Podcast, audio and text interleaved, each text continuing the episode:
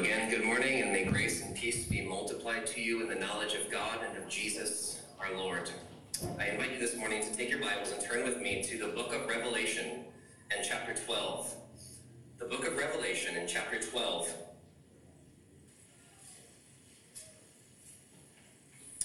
As we are thinking about Advent together, both the first coming of Christ and the second coming of Christ, I want to call your attention this morning to an apocalyptic Christmas story. By apocalyptic, not only am I referring to the fact that this Christmas story is found in the book of the Apocalypse, or commonly known as the book of Revelation, but when I use the word apocalyptic, I'm referring to that genre of scripture, that, that, that highly stylized form of literature that is rich in symbolism it's a literature of dreams, and in the case of Revelation chapter 12, a literature rooted in visions from God. And so I trust that as you made your way to Revelation chapter 12, it's with a great sense of privilege and honor that I invite you to hear and heed the life imparting, faith arousing, Christ exalting word of the true and living God. Revelation chapter 12 Please hear God's word. And a great sign appeared in heaven a woman clothed with the sun, with the moon under her feet, and on her head a crown of twelve stars. She was pregnant and was crying out in birth pains and the agony of giving birth. And another sign appeared in heaven Behold, a great red dragon with seven heads and ten horns, and on his heads seven diadems. His tail swept down a third of the stars of heaven and cast them to the earth. And the dragon stood before the woman who was about to give birth, so that when she bore her child, he might devour it. She gave birth to a male child, one who is to rule all the nations with a rod of iron. But her child was caught up to God and to his throne. And the woman fled into the wilderness, where she has a place prepared by God, in which she is to be nourished for 1,260 days. Now, war arose in heaven. Michael and his angels fighting against the dragon, and the dragon and his angels fought back, but he was defeated, and there was no longer any place for them in heaven. And the great red dragon was thrown down, that ancient serpent who is called the devil and Satan, the deceiver of the whole world. He was thrown down to the earth, and his angels were thrown down with him. And I heard a loud voice in heaven saying, Now the salvation and the power and the kingdom of our God and the authority of his Christ have come. For the accuser of our brothers has been thrown down, who accuses them day and night before our God, and they have conquered him by the blood of the Lamb and by the word of their testimony. For they loved not their lives, even unto death. Therefore rejoice, O heavens, and you who dwell in them. But woe to you, O earth and sea, for the devil has come down to you in great wrath, because he knows that his time is short. And when the dragon saw that he had been thrown down to the earth, he pursued the woman who had given birth to the male child. But the woman was given the two wings of the great eagle, so that she might fly from the serpent into the wilderness to the place where she is to be nourished for a time and times and half a time the serpent poured water like a river out of his mouth after the woman to sweep her away with a flood. But the earth came to the help of the woman, and the earth opened its mouth and swallowed the river that the dragon had poured from his mouth. Then the dragon became furious with the woman and went off to make war on the rest of her offspring, on those who keep the commandments of God and hold to the testimony of Jesus. And he stood on the sand of the sea.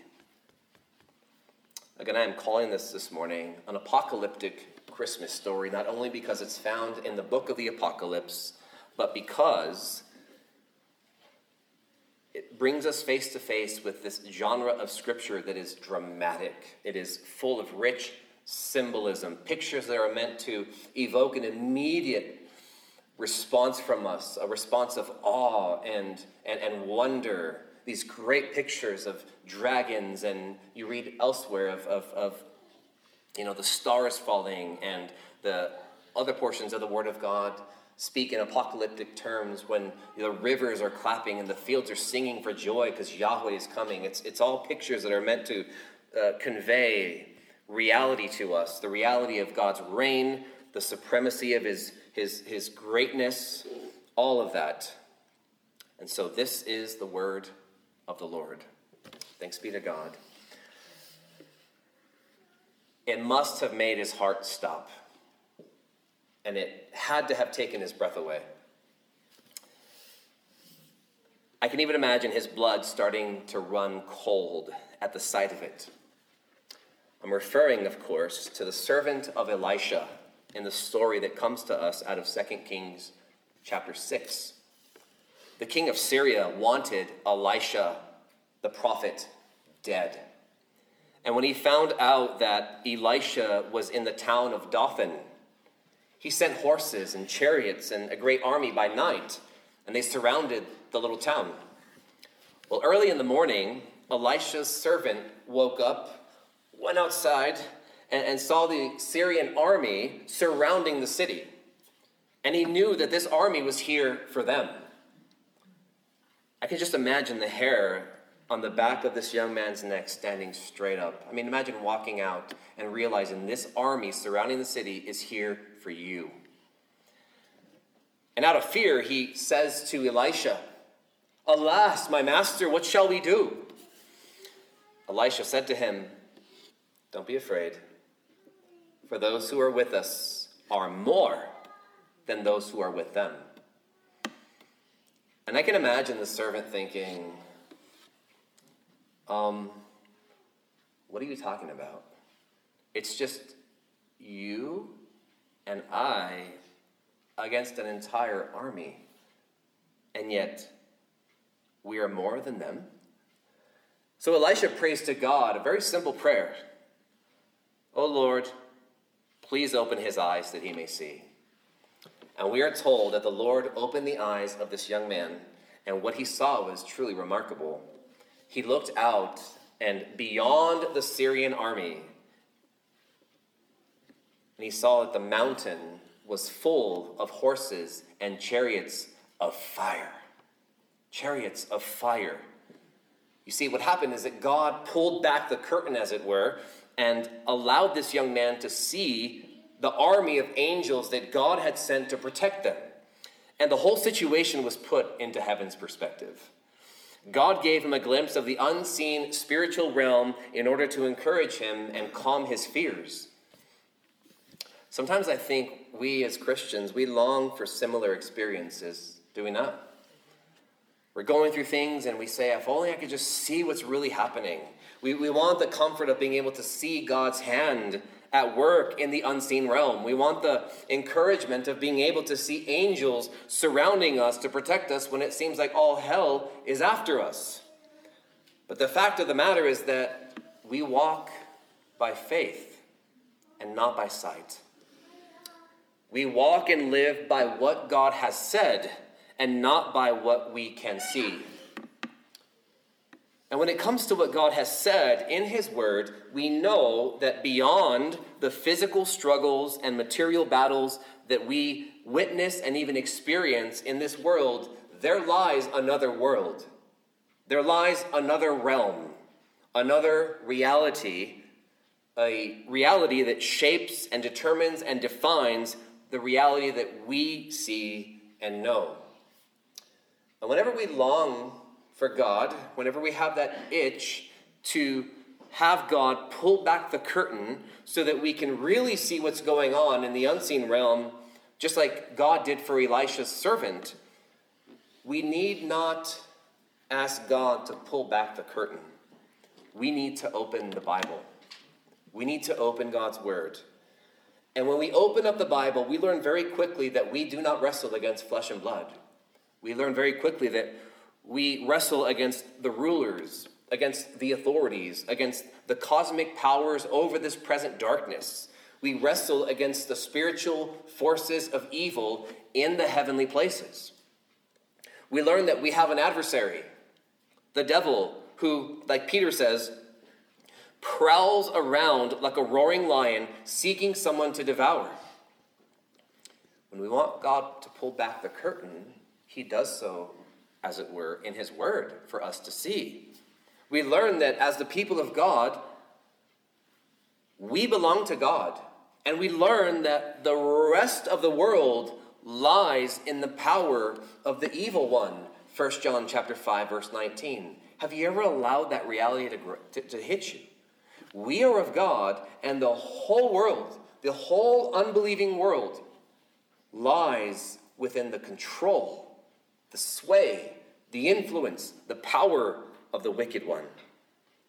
We learn that there are those who, by grace, have been made alive with Christ, and then there is the rest of mankind following the prince of the power of the air, the spirit that is now presently at work in all who disobey God by nature as sons and daughters of wrath. We learn that the source of all physical evil and violence and wickedness in the world is a fallen, intelligent, powerful, cunning, deceitful, murderous, God hating, goodness despising angel who has legions of other angels on his side. That's what we learn when we open the Bible. And his chief aim is to oppose God to oppose his kingdom, his will, his people, and his purposes. And yet we also learn that his fate is sealed, his doom is sure, and his time is short. Usually, when we think about Advent, our minds are drawn to the birth narratives of the Lord Jesus in Matthew and Luke and rightly so. But obviously, these passages are not the only ones that speak about his birth and his coming into this world. What we have in Revelation chapter 12 is also a story about the birth of Christ. And it is rich with symbolism and drama. It's the birth of Christ from the perspective of heaven. Matthew and Luke do an excellent job telling the story of our Savior's birth from the vantage point of earth. But here in Revelation 12, John wants us to understand the coming of Christ into this world from the vantage point of heaven. And the beautiful thing about this story and this perspective of our Savior's birth into this world is that it also includes what he went on to accomplish for the glory of his Father and the salvation of his people. And this is really what Christmas is about, isn't it? It's not merely about the birth of a child into this world. Christmas is ultimately about the birth of a child into this world who would go to the cross, who would go and make propitiation for the sins of his people. The birth of a child who would bear the weight of his people's sin and all of its collective guilt, and then die under the wrath of God in our place. That's what Christmas is ultimately about. We cannot celebrate Christ merely in the manger. That manger should lead us to Gethsemane and then to Calvary and then to the right hand of God where he is now seated enthroned for us. This Christmas story in Revelation chapter 12 doesn't just focus on the birth of the promised serpent slayer. It goes on to describe our Savior's decisive victory and glorious triumph over the ancient serpent. Just to give you some context before we begin, when we turn to Revelation chapter 12, we turn to the fourth of seven cycles of visions that John captures in the book of Revelation. This fourth cycle begins in chapter 12 and it runs all the way through the end of chapter 14. This particular section falls between the seven trumpets, chapters 8, 9, 10, and 11, and then the seven bowls, chapters 15 and 16. And like these other sections, chapters 12 through 14 begin with the first coming of Christ and culminate with his second coming and the judgment that follows. These cycles or these parallel sections in the book of Revelation give us a different perspective on the period of time between the first and second coming of Christ and the judgment that follows. You'll notice that chapter 12 begins by describing the birth and ascension of Christ, verse 5. And then chapter 14 ends by describing the final judgment, verses 14 through 20. John tells us at the end of this section that one, like a son of man, appears in the cloud with a sickle in his hand because the time of harvest and wrath has come, which is language in the book of Revelation for the final judgment. Chapter 12 also marks the beginning of the second half of the book of Revelation.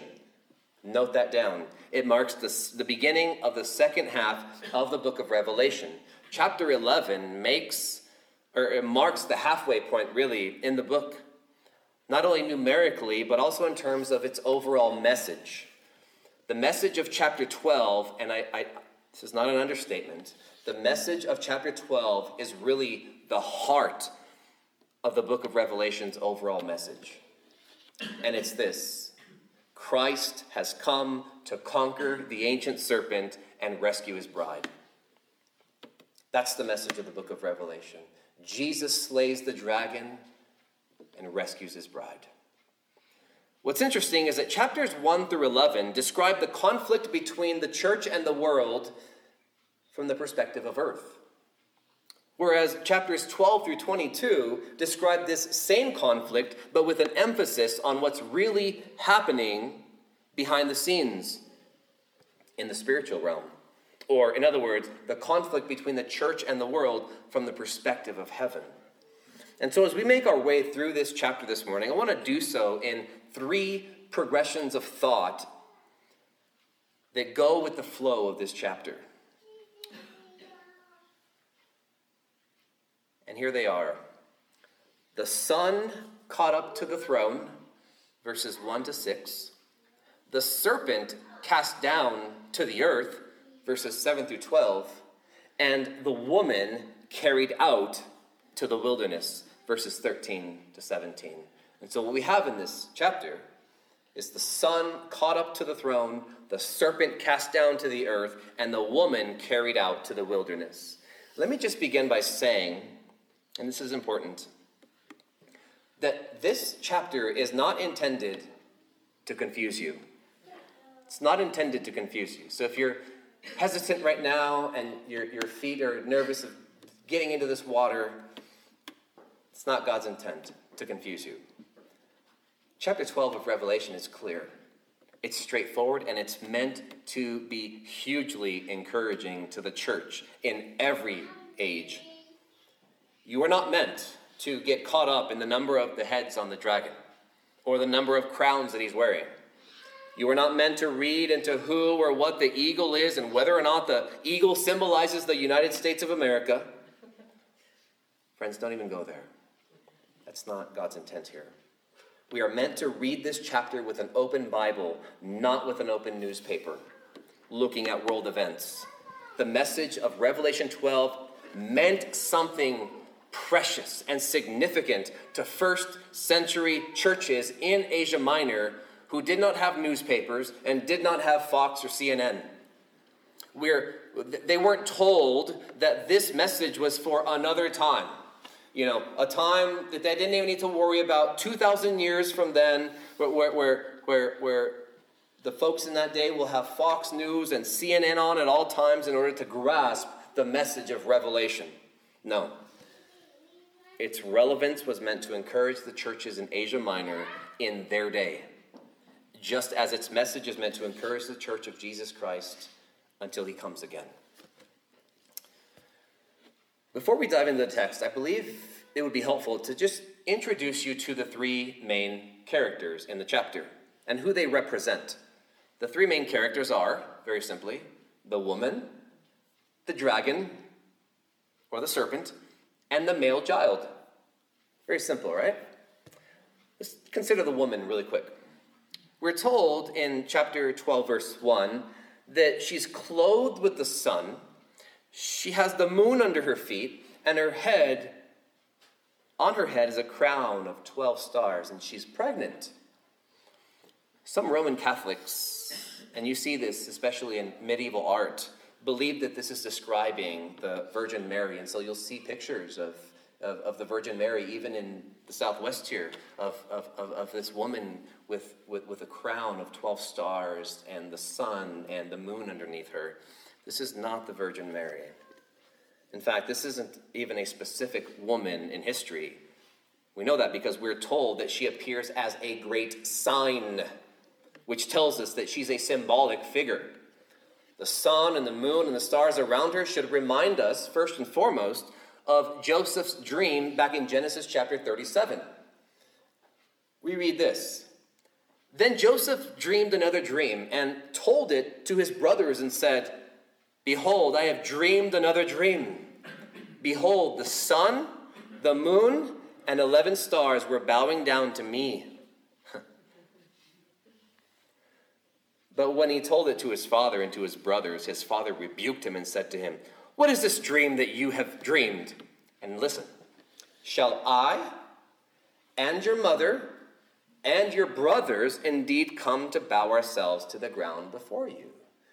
So Jacob understood very clearly that in Joseph's dream, he was the sun, Joseph's mother was the moon, and the 11 stars were his other 11 sons. And so when you put all the sons together, you have the 12 sons of Israel. And so when we see this sign or symbol, we are meant to think of Israel and the 12 tribes, or the people of God during the Old Testament era. The woman symbolizes the covenant community of God's people, the remnant of believing Jews leading up to the birth of the Messiah. She's clothed with the sun, which describes her beauty. She's, she has the moon under her feet, which points to her authority in this world. And she's been entrust, as she's been entrusted with God's authoritative word. And finally, she's crowned with the stars, which is a picture of her royalty as the bride and queen of Yahweh, as it were. But you'll notice the woman is still in the picture even after the birth of the male child, who ascends to God's throne which tells us, furthermore, that the woman is not just the remnant of believing Jews leading up to the New Testament, but she symbolizes the people of God in every age. So, in the big picture of the book of Revelation, the woman is a picture of the church. In the book of Revelation, the number 12 isn't just symbolic for the 12 tribes of Israel, which is a picture of the people of God under the Old Covenant.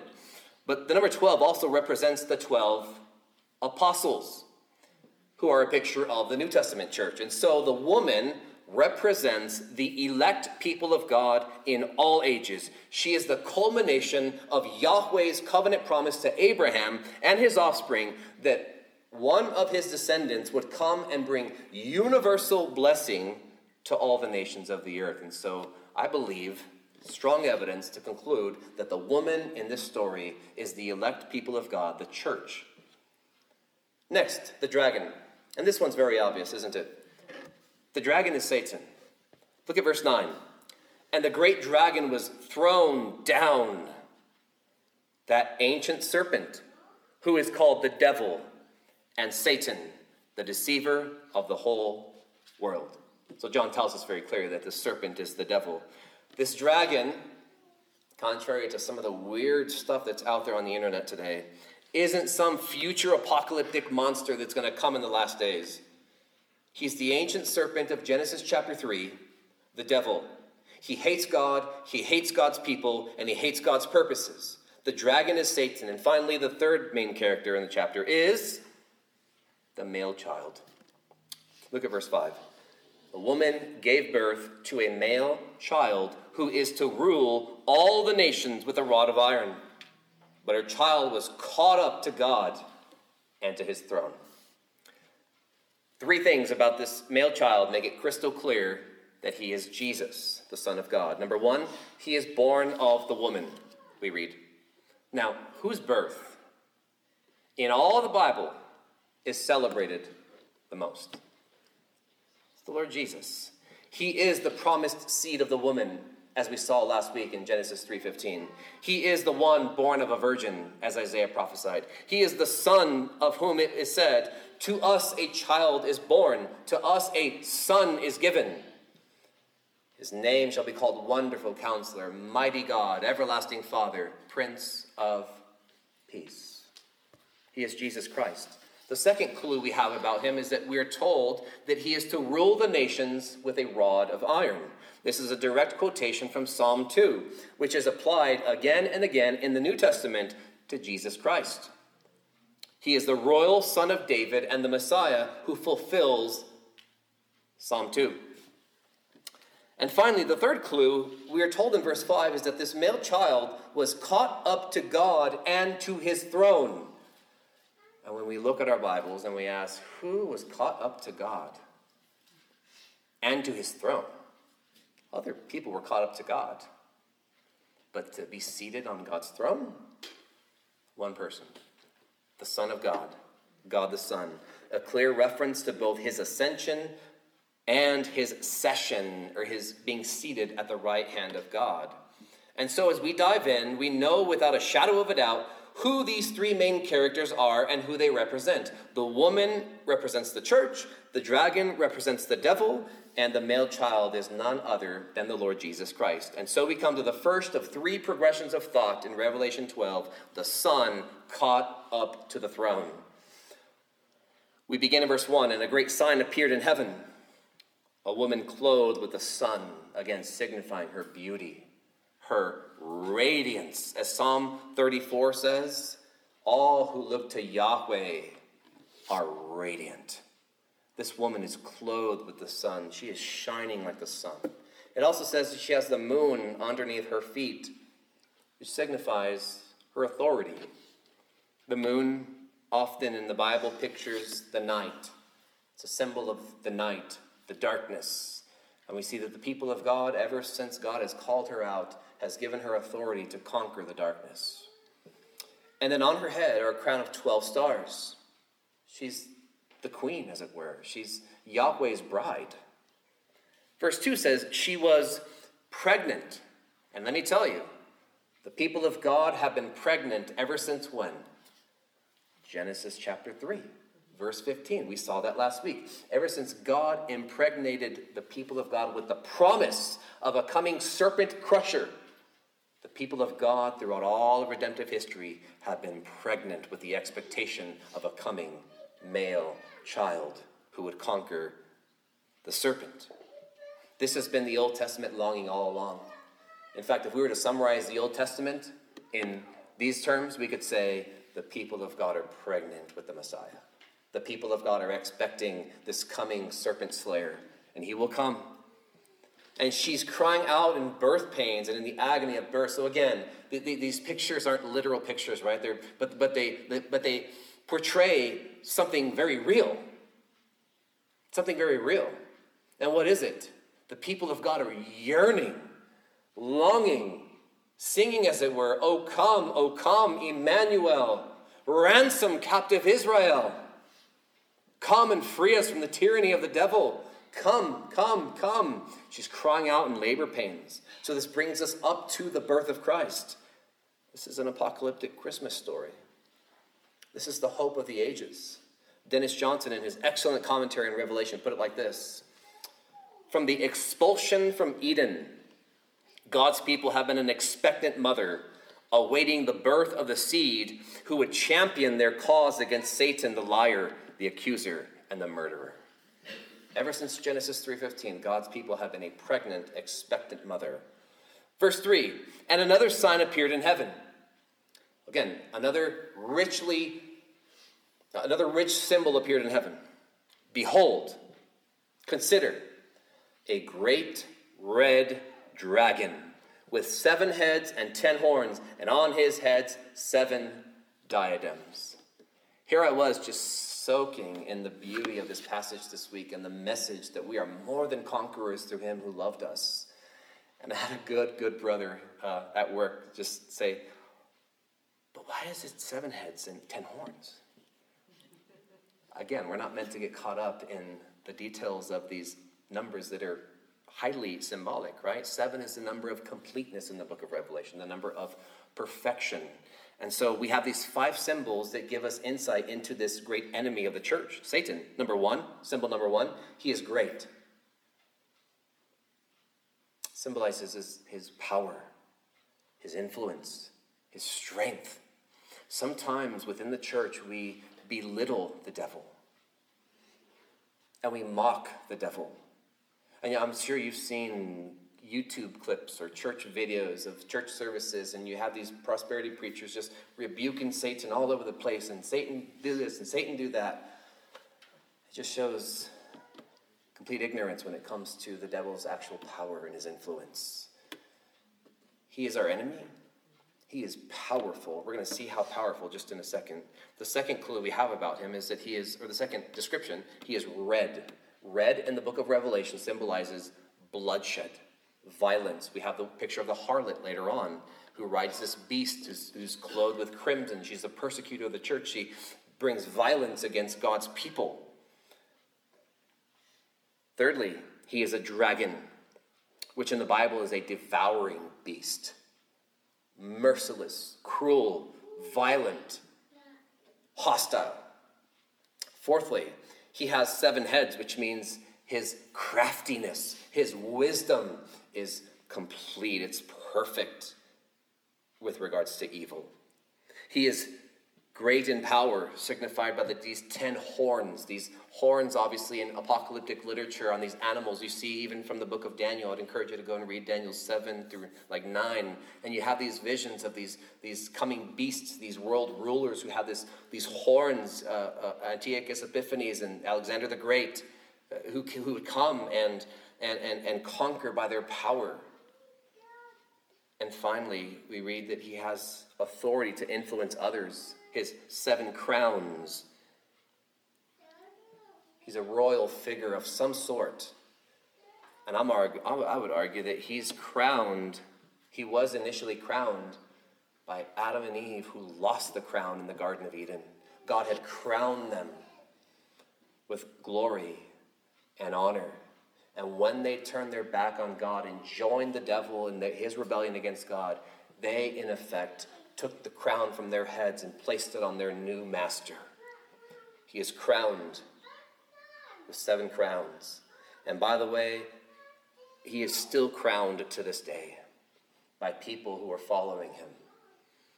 Now, no one is openly going to ever admit that they are following Satan. But we read in Ephesians chapter 2 that if you're against God, you are following the prince of the power of the air. Every time you spit in God's face, you bow down and crown your master, the devil. Every time you crown him. And so we have these, these, these symbols, rich symbols of the devil. And I just want to say again do not ever, ever mock or belittle or make light of the devil's power. He's not equal to God, but he's great in power. Notice this power on display in verse 4. Look down at your Bible. His tail swept down a third of the stars of heaven and cast them to the earth.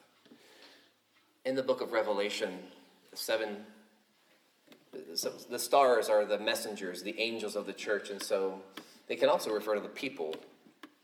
But I believe, and Many, many scholars throughout the history of the church believe that this is a reference to Satan's initial rebellion in heaven when he brought down with him a third of the heavenly host with him. Now, there's suggestions in Daniel chapter 8, I believe it's verse 10, to signify that the stars represent the persecuted people of God, and that's certainly a possibility. As we're going to see, it fits within the context. However, I believe that these stars here are his fellow angels who rebelled against God sometime after they were created and before Genesis 3 when sin entered the world. Let me just read you these quick passages from Isaiah and then Ezekiel that kind of describe, I think, and many people think, describe the fall of Satan. Isaiah 14, beginning in verse 12. How you are fallen from heaven, O day star. Interesting that he's called a star here because he brings down these other stars. O son of dawn, how you are cut down to the ground, you who laid the nations low. You said in your heart, I will ascend to heaven. Above the stars of God, I will set my throne on high. I will sit on the mount of assembly in the far reaches of the north. I will ascend above the heights of the clouds. I will make myself like the Most High. What's, what's, what did he tell Eve? You can be like God. And we have insight into his mentality. I will be like the Most High. And we're told, but you are brought down to Sheol, to the far reaches of the pit. And he brings a third of the angels down with him. Another passage, Ezekiel 28, beginning verse 11.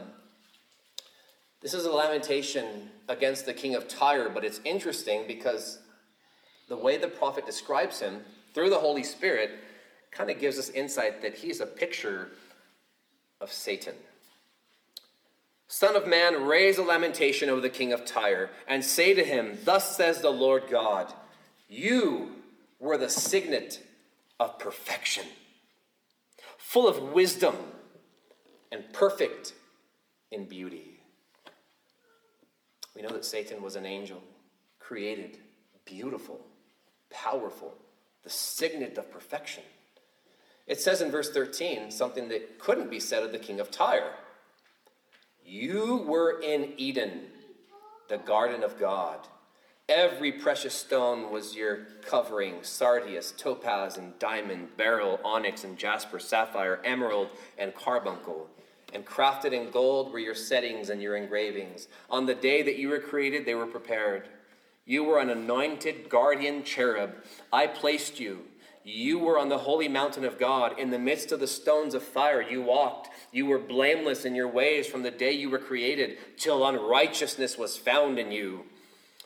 In the abundance of your trade, you, will, you were filled with violence in your midst, and you sinned. And I cast you as a profane thing from the mountain of God, and I destroyed you, O guardian cherub, from the midst of the stones of fire. Your heart was proud because of your beauty, your corrupted wisdom, for the sake of your splendor.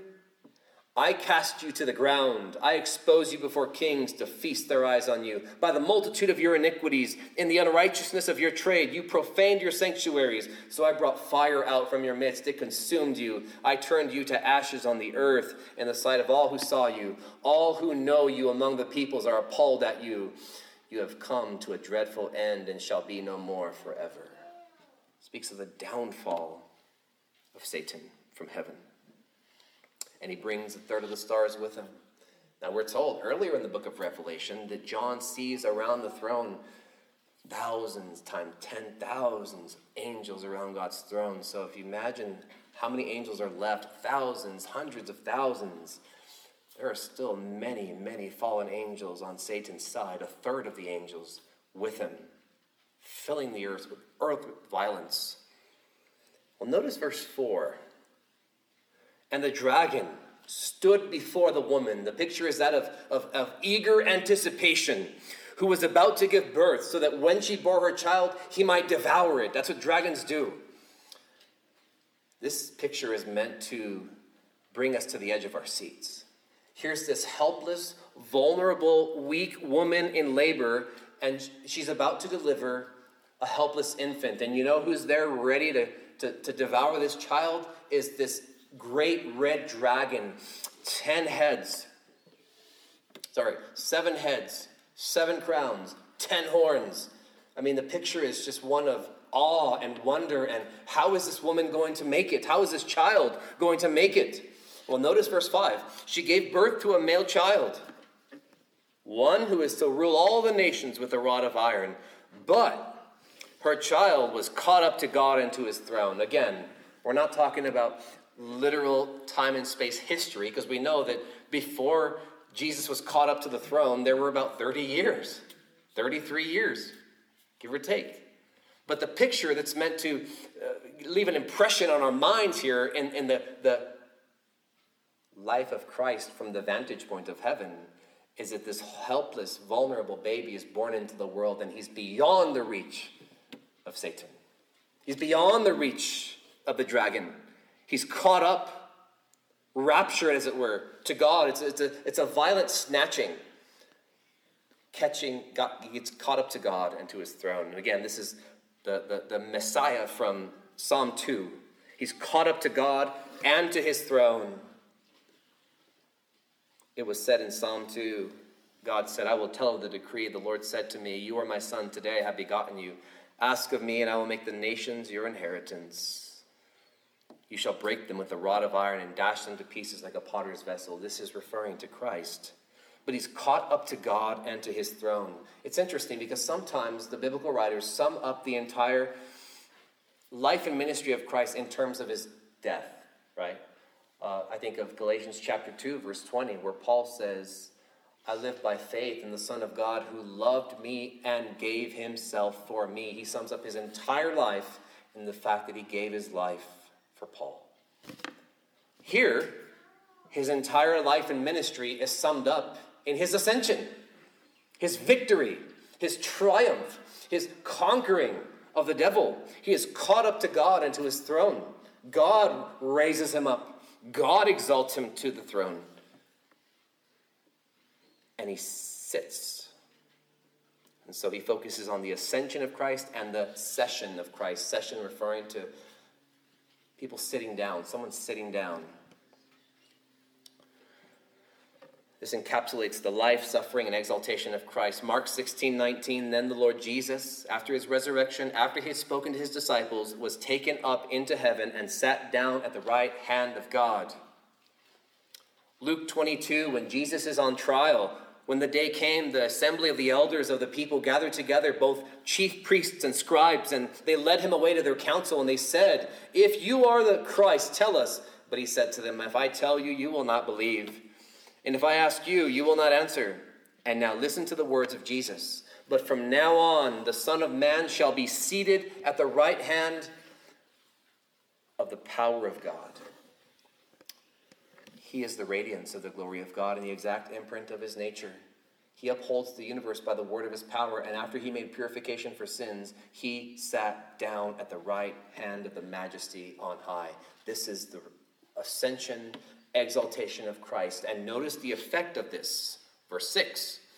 The picture is Jesus is it, he escapes the clutches of the devil. He's caught up to God, seated at the right hand of power and majesty. And notice verse 6 and the woman fled into the wilderness, where she has a place prepared by God in which she is to be nourished for 1,260 days, or three and a half years, or 42 months, or a time, times, and a half a time. In the book of Revelation, these are all the same period of time. So after the ascension of Christ, the church is seen, again, in this dramatic picture, as now fleeing into the wilderness. Her Savior is caught up, her advocate, her high priest ascends to the right hand of God, and now the church is left on earth and he and the church flees into the wilderness. In the Bible, again, in apocalyptic dramatic literature, the wilderness is a picture of what? Well, it takes us back to post Exodus, where the wilderness is a place of testing, it's a place of barrenness. It's a place where it's dry, but nonetheless, the wilderness is a place where God protects, provides for, and nourishes his people. It's a barren land, but God is there with her. In fact, He's prepared a place for her. It's a place of testing and provision. This is where the church is today, in the wilderness. Now, I believe that this symbolizes the entire time period between the first and second coming of Christ, the church in the wilderness. It is dry, it is barren, but the church, by virtue of her union with Christ the vine, is a fruitful vine attached to Christ. Everything around her is dry and dead, and yet she is nourished and provided for by her Christ, by her God. Notice that there's a place prepared by God for her in the wilderness. You see, the devil was prepared to devour the male child, and yet God brings her to a place where he's prepared to nourish her the word nourish here in the Greek really just means to feed her, to take care of her, to cause her to continue to live and survive and thrive. It's a beautiful picture of the church today.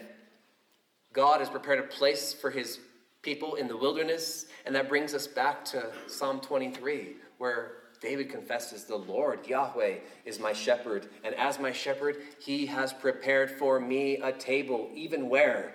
In the presence of my enemies. And that's true of the church today. And she is to be fed for 1,260 days, or three and a half years, or 42 months, or again, a time, times, and half a time. Three and a half years. Again, this is symbolic language, friends. Why is it that we can look to the seven heads and ten horns and seven crowns and be like, well, yeah, that's symbolic. But when it comes to the durations of the book of Revelation, we're like, oh, these are literal. Friends, we, we don't do that. All of the numbers in the book of Revelation are symbolic, but not the durations? No. It's interesting because when we think about the ten horns, which have already been alluded to, we go back to this these writings in Daniel. And what's interesting is that this is the exact length of time that Antiochus Epiphanes tyrannized Jerusalem. Three and a half years, or 1,260 days, or 42 months. It was a dreadful time for the Jews. They would have remembered. Three and a half years sparked a memory. But it also sparked another terrible memory in the history of Israel. One writer says the number 42 months is not precisely literal, but rather is figurative for the extended eschatological period of tribulation repeatedly prophesied by Daniel. And the use of 42 here, or 1,260 days, recalls the same time of Elijah's ministry of judgment. And here's what I want to focus on, just briefly. This is interesting because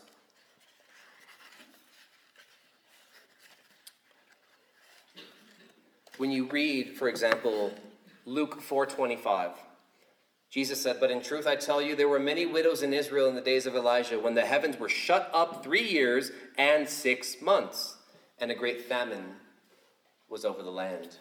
You see, the three and a half years was, was, was, was memorable to the Jews as one of the darkest periods in their history when you had Ahaz and Jezebel, who's already been alluded to in the book of Revelation as this demonic entity. It was a time of great persecution of the people of God. You remember Elijah fled because it was so bad. It was dark. Ahaz had, Ahaz had, had done more wickedness than all the kings before him. It was a dark period. And by the way, Elijah's already been alluded to in the previous chapter, Revelation chapter 11. So it's not far fetched to say, hey, this is symbolic of a really, really bad, dark time in the people, history of the people of God. Furthermore, three and a half years is mentioned in James chapter 5, verse 17. Elijah was a man with a like nature, and he prayed fervently that it might not rain. And for three years and six months, or 1,200, 1,260 days, it did not rain on the earth. And again, we read, I'm sorry, I was talking about Ahaz, talking about Ahab and Jezebel. 1 Kings chapter 16, we read that Ahab, the son of Omri, did evil in the sight of the Lord more than all who were before him. All who were before him. And so this, this, is, this is symbolic of a very dark time, and a period of intense tribulation, intense persecution, intense darkness. Joel Beeke writes, these numerical references, which equate to 1,260 days or 42 months or three and a half years, correspond to the period of time during which the prophet Elijah called down a famine upon Israel and hid from the anger of wicked Ahab and Jezebel in the wilderness. During this time, the prophet was miraculously fed by ravens in the wilderness. Again, symbolic language, because as Elijah fled to the wilderness for those three and a half years, and God sustained him by the ravens, who else is in the wilderness now and being fed by God? The church. Highly symbolic language, friends. We're not to take this literal. And she is being nourished and protected. And I believe that this describes the present age of the church. Since the ascension of Christ, the church has been led by God out into this dark, barren, idolatrous world. And yet, nevertheless, God is providing for his bride and protecting his bride, even as he provided for Elijah for those three and a half years under the persecution of Ahab and Jezebel. This is glorious good news. Well, notice as we move on in the text, it's not just the son caught up to the throne, but we come to our second point the serpent cast down to the earth, verses 7 through 12. Now, war arose in heaven. Now, what you're going to read here flows from everything we just read about. Michael and his angels fighting against the dragon. And the dragon and his angels fought back, but he was defeated, verse 8. And there was no longer any place for them in heaven. So, as a result of the son's ascension to heaven, the angels break out in battle in heaven. Now, what's the picture of here? Have you ever seen those courtroom videos where the sentence is passed? Not in favor of the criminal either. And the criminal is sentenced to a horrible sentence, perhaps a death sentence. And the criminal, at that moment, throws a fit of rage. And he tries to rebel and escape. And who goes after him? It's usually the bailiff or the, the police in the courtroom. I believe that's what's happening here. Jesus ascends, conquers the devil, removes him, as, as it were, from his place of being able to accuse the people of God, as we're going to see, before the throne of God. And because the sin of the people is paid for and the devil has no more grounds for accusing them, he throws this fit of rage and fury and he rebels, and the bailiffs get involved, the servants get involved, the police, the heavenly host, the heavenly police, as it were, get involved to drag this devil down to the earth because the sentence is already passed, the price is already paid. His doom is sealed, his fate is sure, his time is short. He no longer has a place. Now, we're told in the book of Job that Satan used to have some sort of access to heaven, the place of God, where he, as we're going to read later, accused the people of God. He came and he brought charges against Job He's always accused the people of God. But notice, as we go on in the text, he was defeated and there was no longer any place for the demons, these, these angels in heaven, the devil and his angels. Verse 9, and the great dragon was thrown down. Notice that phrase keeps repeating throughout this chapter thrown down, thrown down, thrown down, thrown down. It's, it's, it's meant to evoke encouragement in the people of God that this great enemy has been cast down, thrown down that ancient serpent who is called the devil and Satan, the deceiver of the whole world. The battle that was prophesied in Genesis 3:15 of the male child and the serpent and the male child getting his heel crushed while he crushed the head of the serpent. This is that battle. That's why we looked at that last week. That ancient serpent that's meant to bring us back to the Garden of Eden, who is called the devil and Satan, the deceiver of the whole world he was thrown down to the earth, and his angels were thrown down with him. Not only did they fall with Satan in that initial rebellion, but as they, throughout redemptive history, have gone up to the throne, up to the throne to accuse God's people, Jesus comes, satisfies the wrath of God, wins propitiation, purchases their redemption, defeats the devil by his own death. Satan no longer has any grounds to say, God, why should you justify Richard? How can you accept his prayers? Why can he do that? Because Richard's sins have been paid for in full by the Lord Jesus. He has no grounds to accuse the people of God before the throne of God. And now notice verse 10 And I heard a loud voice in heaven saying, Now, as a result of Christ's ascension and session at the right hand of God, now the salvation, the deliverance, and the power and the kingdom of our God and the authority of his Christ have come. For the accuser of our brothers has been thrown down, who accuses them day and night before our God. Can you imagine the picture? Up until this point, Satan had grounds for complaining that God justified Abraham and Sarah and Noah, who got drunk off his own grapes, and Joseph and Israel, deceivers, all the people have gone throughout the Old Testament, they're not shining figures. We know that. They're not these heroic people. Man, they, they did some really cool things, but in the end, they were weak, pathetic, sinful, flesh loving people like ourselves. And yet, God justifies the ungodly. Romans chapter 4. And he says that in the context of justifying Abraham, who is the father of us all. Satan had a place where he would accuse the people of God. How can you justify? How can you bring them in? How can you listen to their prayers? How can you do this? Jesus comes, bears their guilt and bears their sin and drains the wrath of God on their behalf and completely silences the devil. Jesus' his tetelestai cry from the cross, it is finished, and then the subsequent exclamation point of his resurrection and ascension and session at the right hand of God completely silenced the accuser. Completely silenced him, shut him up forever. And verse 11 And they conquered him, the saints, the brethren, the church. They have conquered the devil by the blood of the Lamb. Notice the source of their victory three things the blood of the Lamb the word of their testimony, in other words, the, their, their commitment to the gospel, for they loved not their lives even unto death.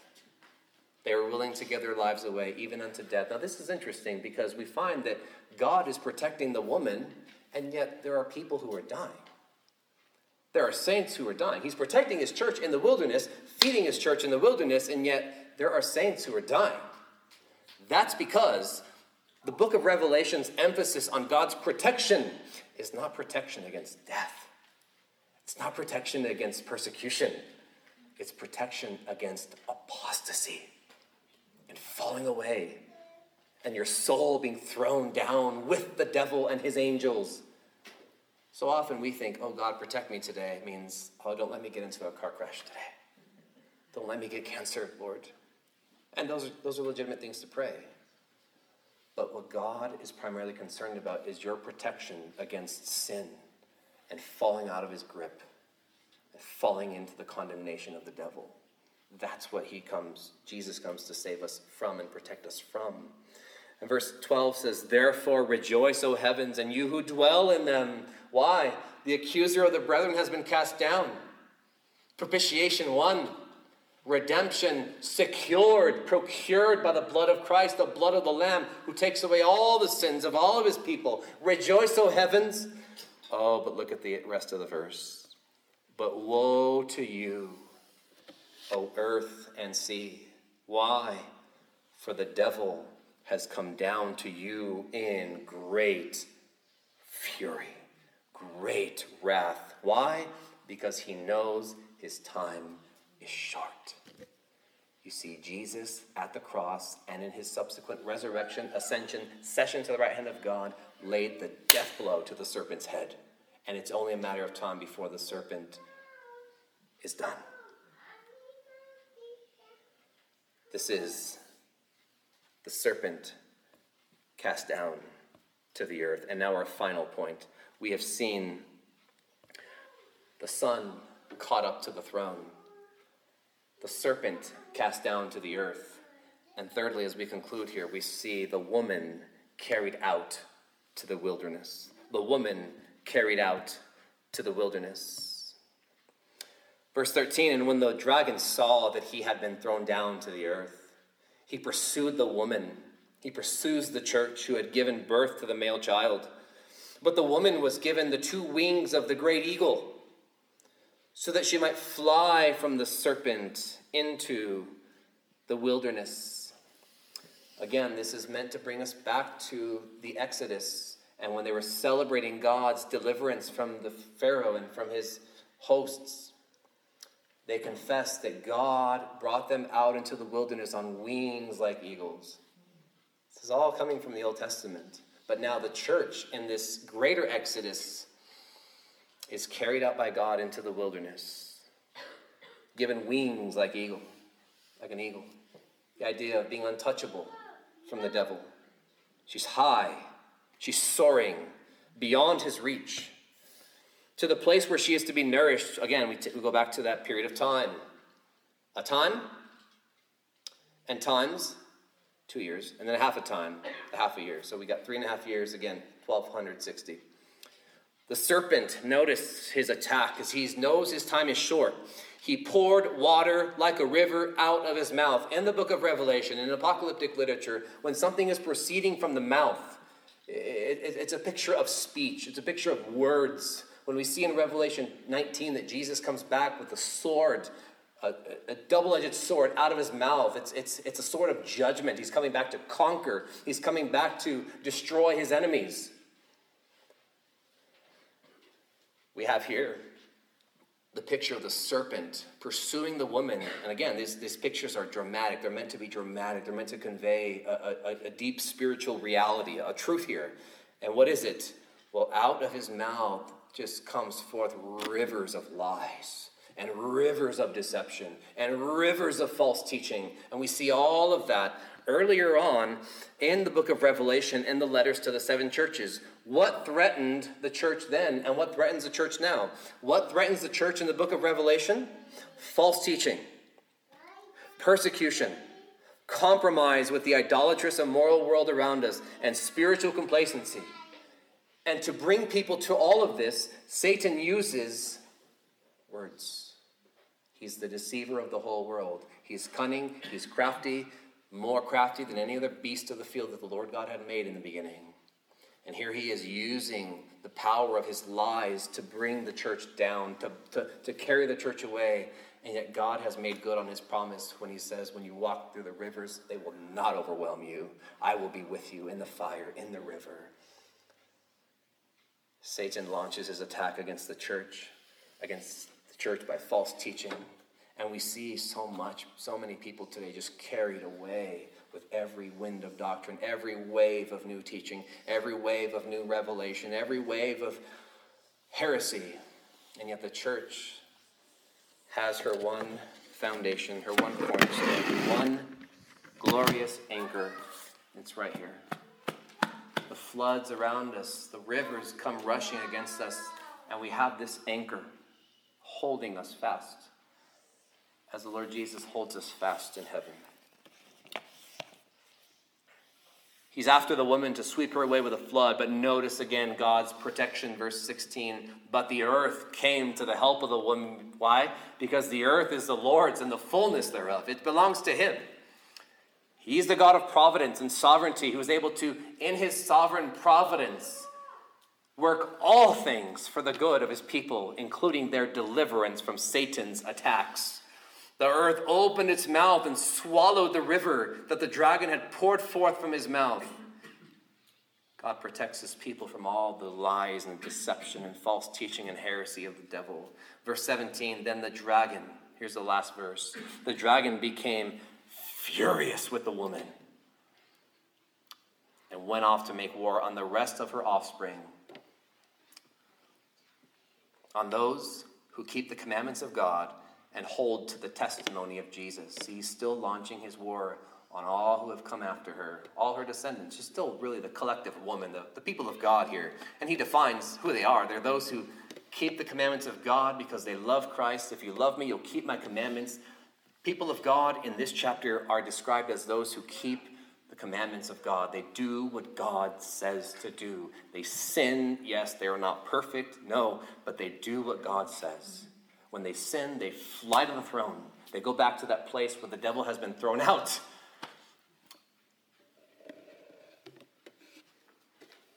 And they cry out for mercy at the throne of grace. And God hears them and renews them, washes them, purges them, cleanses them, and then sends them out again to do great things for his glory. They are those who hold to the testimony of Jesus. It means they hold fast to who Christ is and what he came to accomplish. And the devil's not done. It's, the chapter ends with these kind of chilling words, and he stood on the sand of the sea. You know why? Because in chapter 13, he's going to summon the help of two more beasts.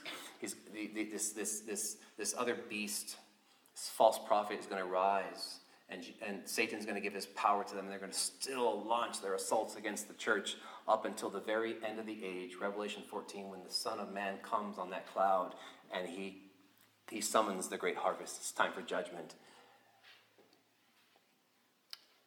What do we make of all this? Friends, I just want to say that this Christmas story from the apocalypse is meant to encourage us that we are more than conquerors through him who loved us.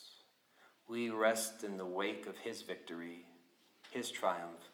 Before the throne of God above, I have a strong and perfect plea, a great high priest whose name is love, who ever lives and pleads for me.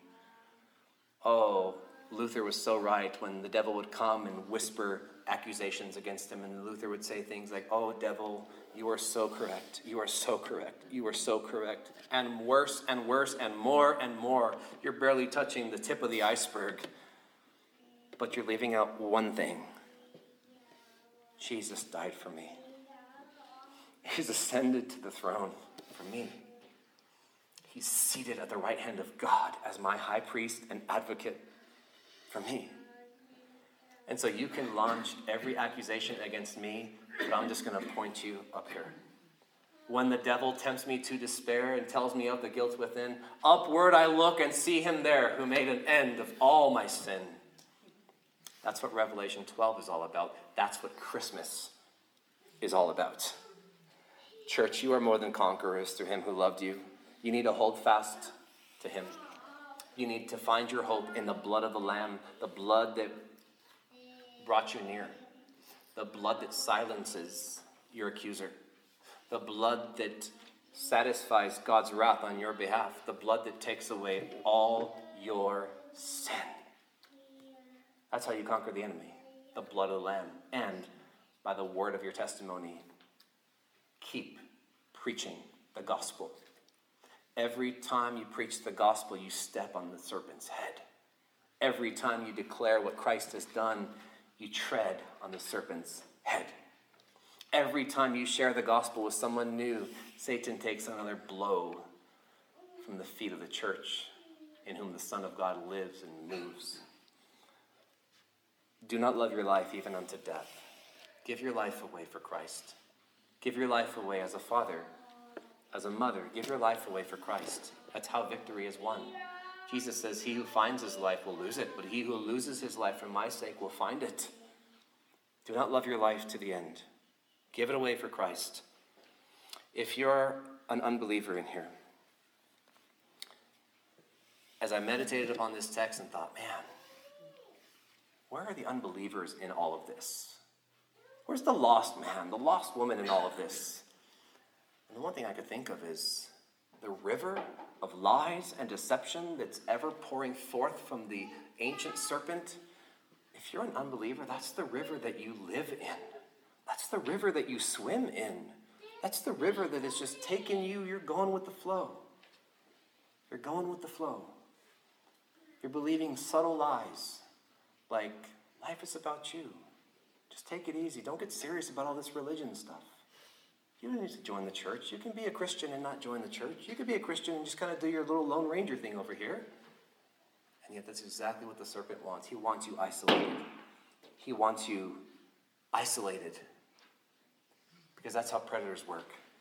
Harder to attack the pack, easy to attack the one.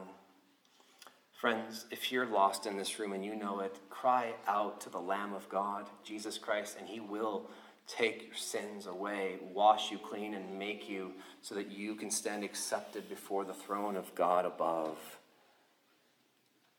And place you at a point where Paul can throw down the gauntlet in Romans chapter 8 and say, and look at the church and say, Who is to condemn? Who? Who? Who can legitimately bring a charge against God's elect? Who? Paul throws out the challenge because he knows the answer is what? Christ Jesus is the one who died. More than that, who was raised. More than that, who has ascended to the right hand of God, who indeed is now interceding for us. Who can bring any charge against God's elect? God justifies. And that's what this is about.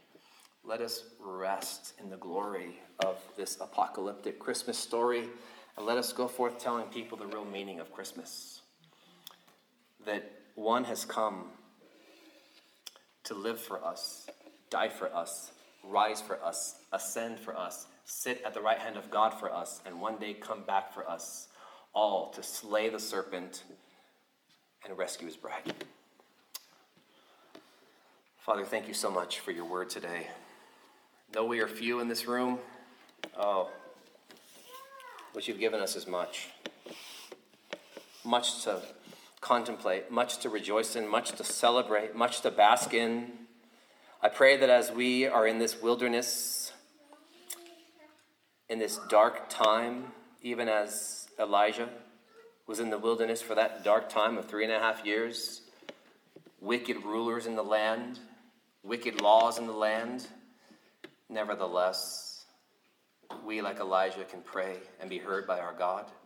We, like Elijah, can prophesy and preach the truth and even come out challenging the prophets of Baal because we have a God who answers by fire. Oh, Father, we pray this morning that we would be nourished and fed and taken care of as we put ourselves in the path of your blessing. If your goal and aim in this dark wilderness age is to nourish us, help us to take that seriously. Help us, like Paul, to say, I do not account my life of any value or as precious to myself, if only I may finish my course and the ministry that I received from the Lord Jesus to testify to the gospel of the grace of God. We praise you and we thank you in the name of our glorious head, the Lord Jesus Christ. Amen. Amen.